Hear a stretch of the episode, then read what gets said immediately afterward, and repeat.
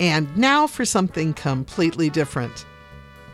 It's time to start the Pathways specializations.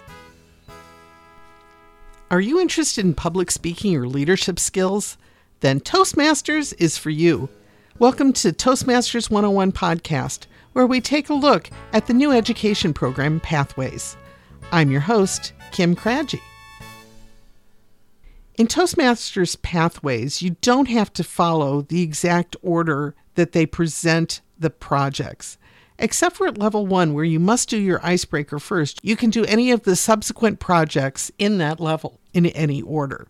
You can choose your sequence based on your interests or your preferences, but everyone's level two includes some required speech projects, and this is where the specialization of each pathway begins. About half of the pathways use the same two projects connect with your audience and active listening. Active listening is unique in the speech projects in that it's not a speech project. You serve in the club meeting as table topics leader and demonstrate your active listening skills. We've talked about table topics before. You can find that podcast at toastmasters101.net slash 11. But this project demands that you don't go easy and default to simple table topics prompts. What's your favorite holiday? might be an adequate prompt, but it doesn't demand much from you as an active listener. Asking deep, philosophical questions is going to decrease the number of your volunteers. This might be time for a Would you rather prompt. So ask your volunteer a fun question, such as Would you rather fight a zombie or a space alien? Would you rather kiss Rocky from the Rocky movies or Obi Wan Kenobi from Star Wars? If you want to go philosophical, you can try these. They're deep, but still kind of fun. Would you rather lose your teeth or your feet? Are zoos immoral or necessary to protect a species? Which would you give up, popcorn or chocolate, and why? When it comes right down to it, I always prefer using physical props during table topics. So if you're going to do popcorn and chocolate, I would suggest you'd have one of each on hand. Objects provoke a sensory response that get the best speeches. Food samples, scented candles, essential oils will give your speakers something to smell or taste that'll give a really good speech. I always enjoy those speeches the most.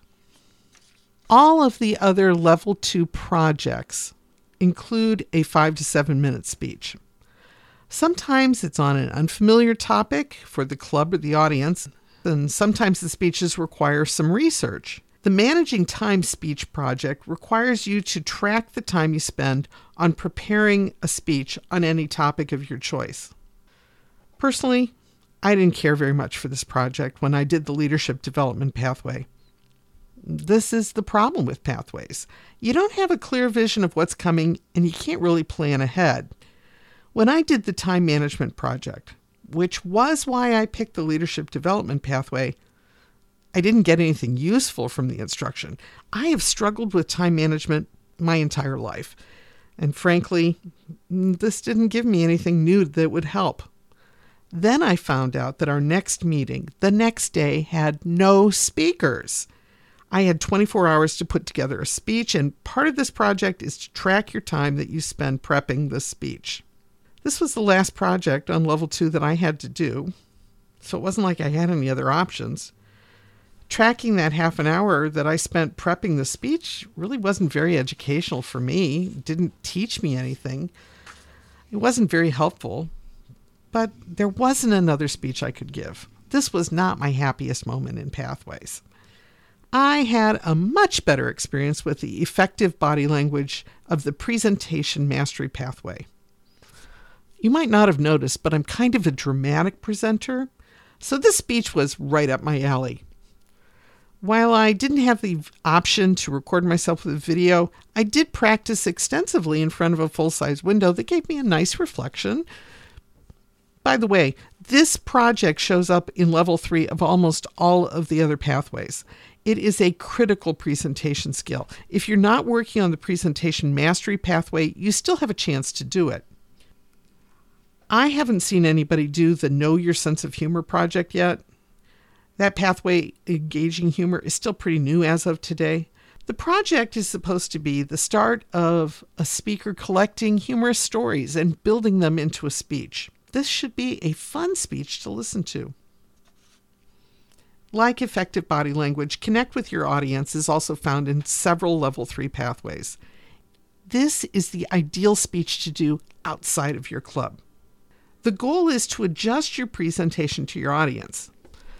Now, let's face it, you know your club, and your club knows you, and doing a speech with them where you're making them uncomfortable might be a challenge. And this project is to put you in a position where you're giving a speech where you have to adapt.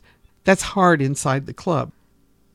If you want to do your speech inside this club, I'm going to make a suggestion that's found from the Level 4 Speech Project Managing a Difficult Audience. Give a few people permission to be a bit hostile. See if you can win them over. Or you could deliberately pick a topic that you know your club won't like. I think this sounds like a really challenging project, and I'm not really sure what I would do with it. The last Pathways Level 2 project is called Cross Cultural Understanding. Let me just read this. The purpose of this project is to identify your own cultural identities and the stereotypes that impacts others' perceptions of you. That sounds pretty introspective and eh, some subtle political implications. Well, when I think about it, there's nothing about politics in Toastmasters. But you know who makes a living giving speeches all the time? Politicians. So maybe this speech has a value that I hadn't thought of before. I have heard one speech from this project. A young woman got up and talked about being a nerd. That I didn't expect. I never thought of being a nerd as a culture, but apparently it is. And you know what? I'm that. I am an old nerd. Look, live long and prosper is a pretty good life philosophy, right? Even if it is from Star Trek. I laughed like a hyena through this presentation. She did a fantastic job, and it was nice to find that she was part of my tribe. This project also includes a resource called Defining Your Cultural Identity. If you do this project, be sure to keep this worksheet to prove to your Vice President of Education that you've completed all the work. Some VPEs want to see all of your work. Others will trust that you've done the work that you needed to do when you asked for your level completion. Ask your officer what they prefer, but remember, Club officer elections may change who the base camp managers are in your club. What one says they want may not be what the next one wants. Keep that piece of paper. I haven't done all of these projects. But if you want more information about them, I'm sure that you can find other Toastmasters who have done them. Ask around in your club, in your district, on Facebook, in Google. You can find a mentor for these speech projects if you need one. And speaking of mentors, we have one more project to review in Level 2 the Introduction to Toastmasters Mentoring. Our music today is from Incompetech.com. Our sound effects are from SoundJay.com and SoundBible.com. Toastmasters 101 is a podcast production of Toastmasters District 10.